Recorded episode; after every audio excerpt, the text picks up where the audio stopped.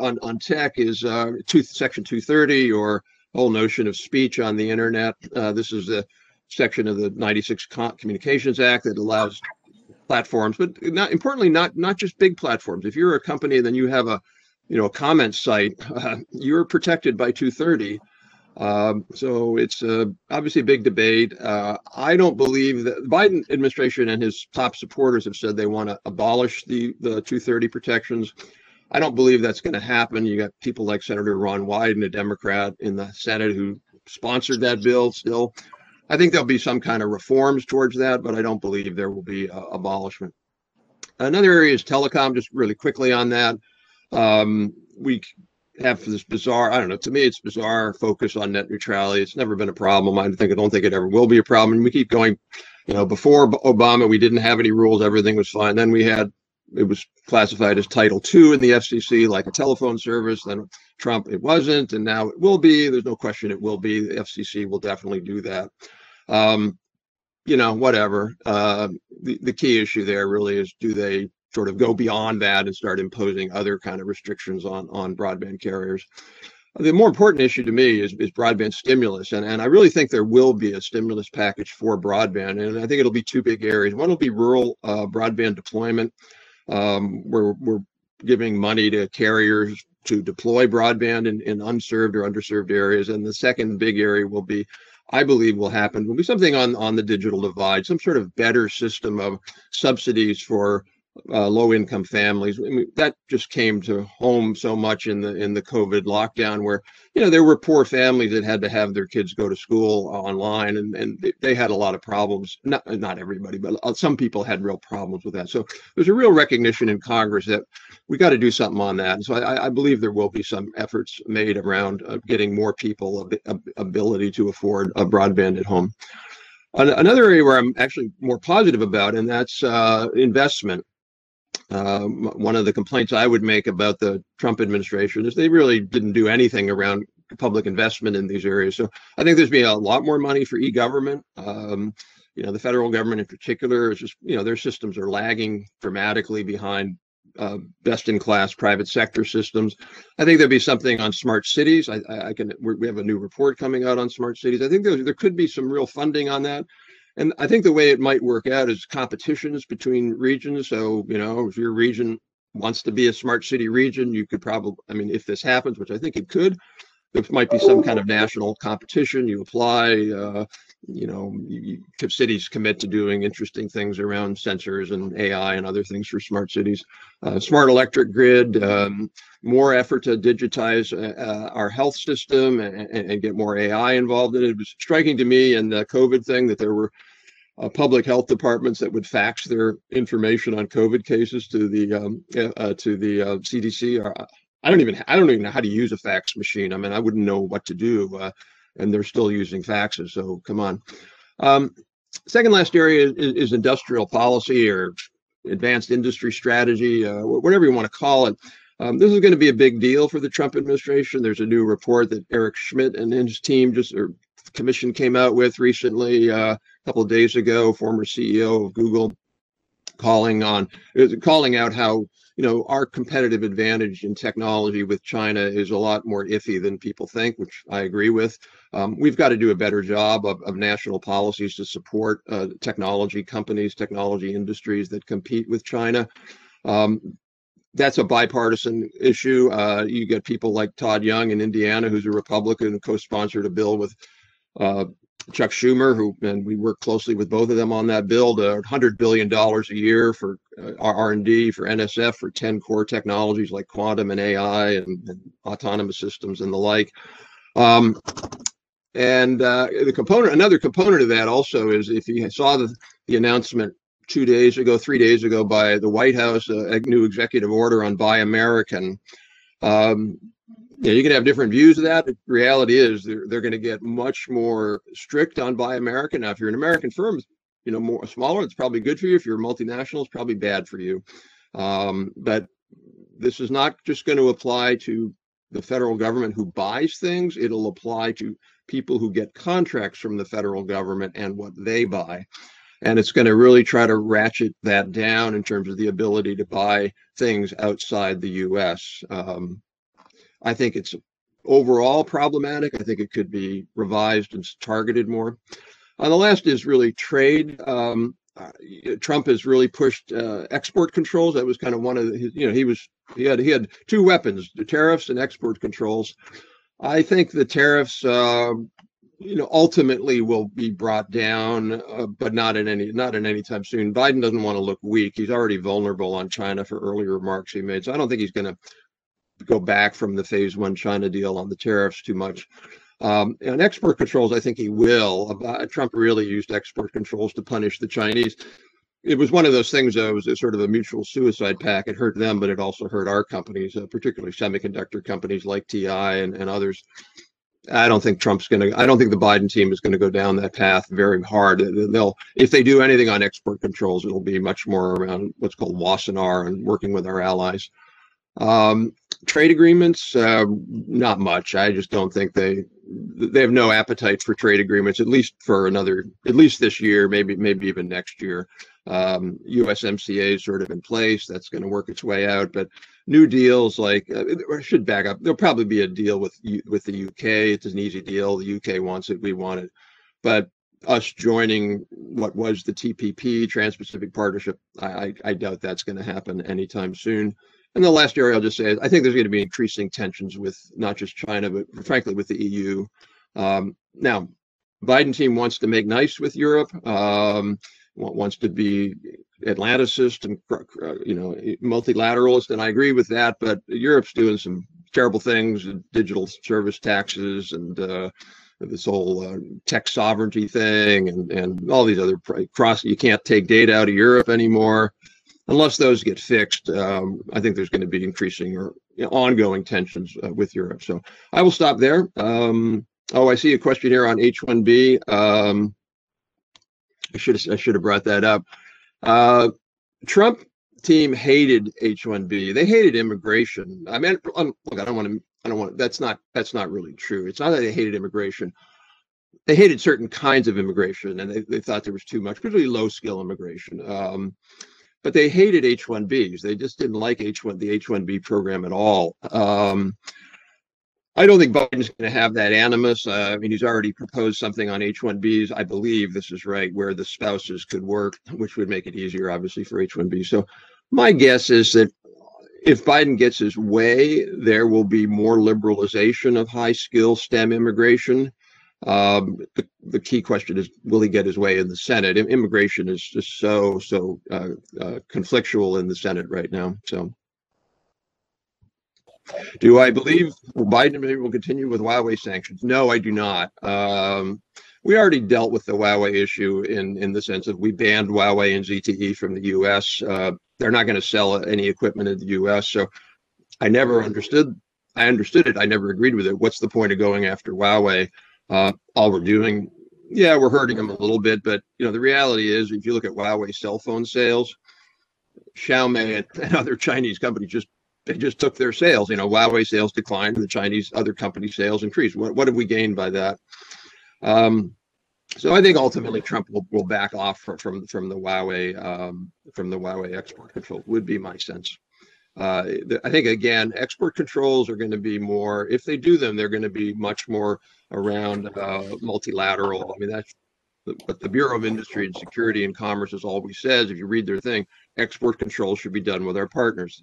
When we didn't do that, the only not the only, but one of the main things that happened was that the Chinese the Chinese just went to the Japanese or they went to the Europeans or they went to the Koreans and you know we lost out and nobody was really hurt other than us. So they're aware of that and I, I think they want to go along with that approach. Well, this is um, a question about the number of export, I mean, executive orders that have come out in the last like week. Um, what is interesting to me is the executive orders come out and like on immigration, and I think probably you know the general public is reading those and thinking this is fantastic. If I'm a PhD student now, I'm going to get to stay in the U.S. Um, if I'm from outside of the U.S. But I think what's lost in some of these is they have to be enacted. I think you alluded to that that then legislation has to be passed, and these legislative uh, measures are really hard to get through um, Congress. And so I think sometimes they signal one thing, but the reality is something else.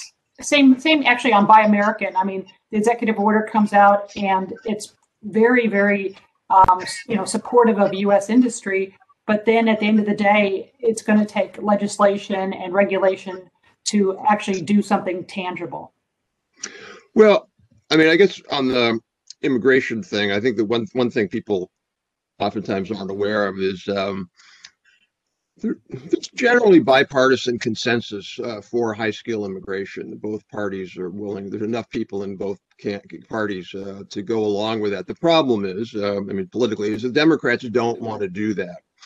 Uh, because they want to tie low skill immigration to high skill immigration. They don't want a separate deal because they know that once high skill immigration is done, the political sort of umph to support the Democrats on what they want on low skill immigration um, is a lot less. So that's why for 15 years we have made you know virtually no progress and there's little things here and there there was like some bill that was trying to change so that more indians could come because of, i don't remember some the way that the country caps were set up and industry want to do that so you can play around at the margin and get things like that but i'm skeptical that I'm I don't think there'll be an immigration bill, and I'm and and because of that, I don't think there'll be much movement on high skill.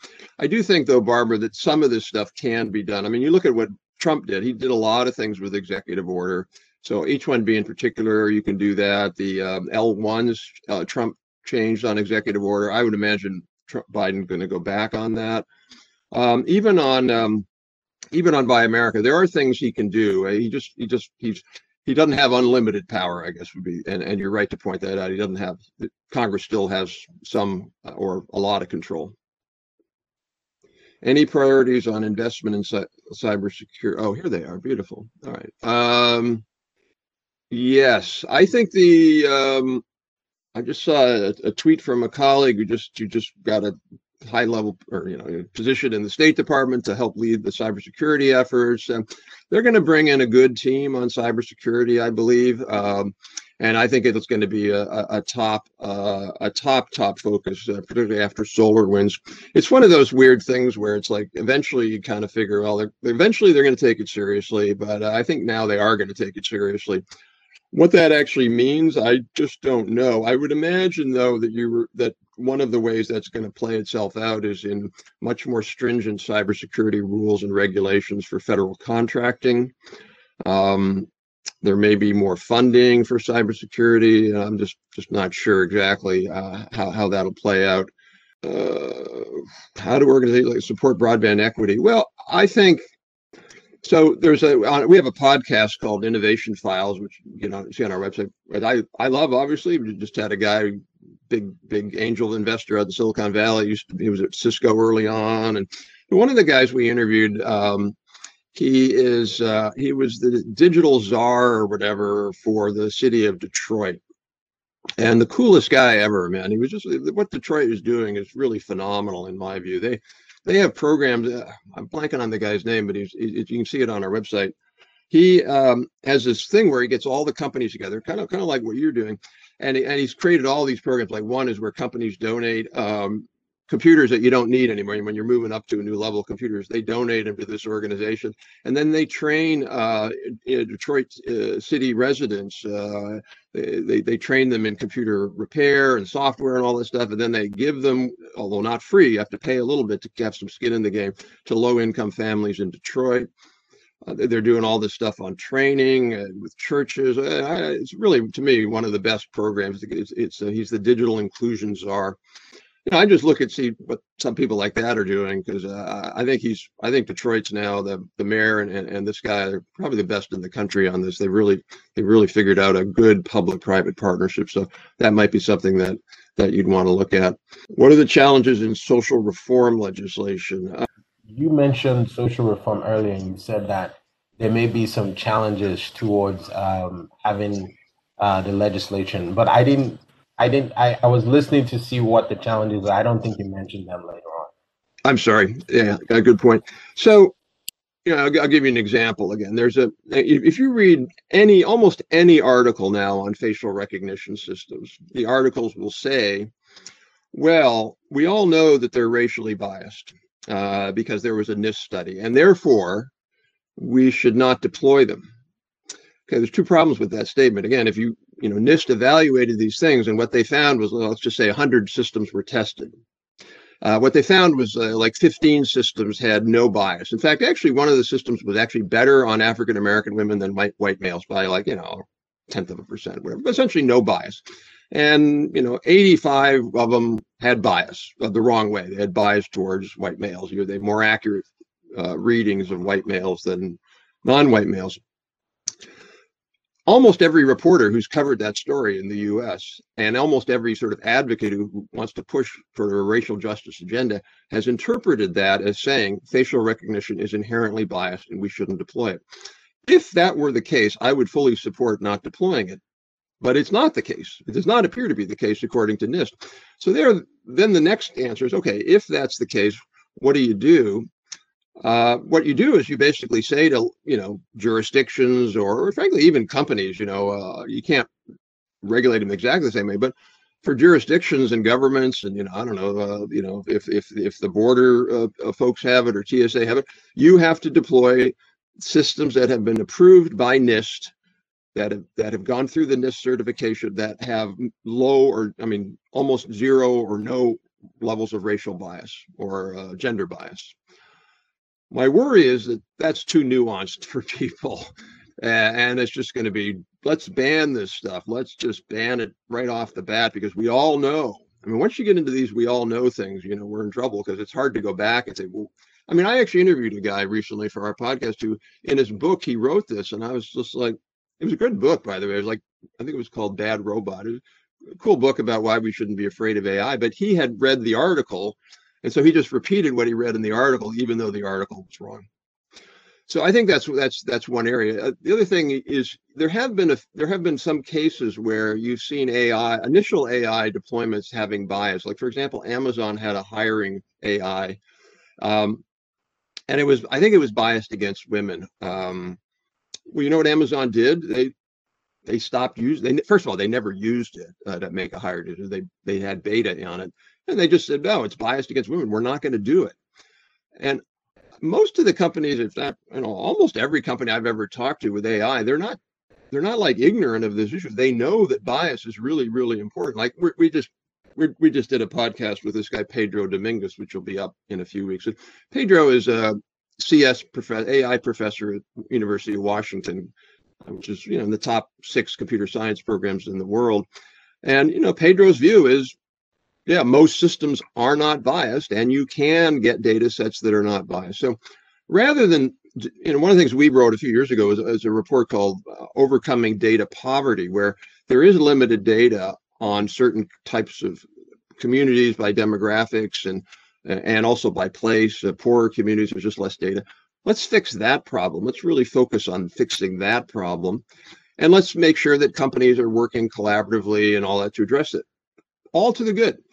But my worry is that that's not what the response will be. The response will be AI is inherently biased. We you have you can't use it, or if you use it, you have to have open source algorithms. You have to you know, which is a really terrible idea in our view. You know. But anyway, so I think that's that's that's part of how that could play out. Um, you know, I think the other parts of, of the racial justice agenda, for example, making sure that there's adequate and and, and effective uh, technical training for uh, uh, for for STEM skills for for all groups. I mean, that's something we've argued for a long, long time. We we actually wrote a report a few years ago on on um, science high schools, uh, STEM high schools, and we did a we did a webinar from the museum. Uh, I mean, a live event at the museum, and we webinared in the Dallas Math and Science Academy which at the time, I don't know what it's doing now, but at the time it was, I don't know, I'm going to say 80, 90% um, ethnic minorities, low, low income, kind of working class kids. Uh, and they were on the top in the country, one of the top schools in the country in AP test excellence. Uh, wow. I mean, if you can do that in Dallas, why can't we do that? Why aren't we doing that everywhere? I, I guess. And so I think, I think it would be nice to be pushing those kinds of things as opposed to this sort of well this is inherently racially biased and i, I worry that we're going to do the latter rather than more of the former why is open source a terrible I, I didn't mean open source and if i said that i apologize I, I meant i mean we're indifferent to whether open source or closed source I whatever i mean it's whatever business in the market is thinks is best and there'll be different business models what i meant was mandatory disclosure of your algorithms Uh, if you want to disclose your algorithms because it's open source, that should be your business. But if you don't want to disclose your algorithm, in our view, the government shouldn't have the right to sort of say, well, the only way we're going to do business is to make you disclose your algorithm. So it was really more more the, the forcing part of it.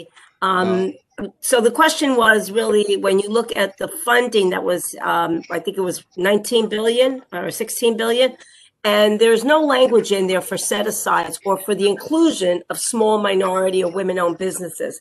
And I called the FCC and they said, no, we didn't put that language in there. So I'm just concerned with all the DNI issues, diversity and inclusion issues that we have. I'm surprised that there's no language in there that these companies must have at least 20 to 30 percent inclusion of small, disabled, disadvantaged, minority, or women-owned businesses. Okay, thank you.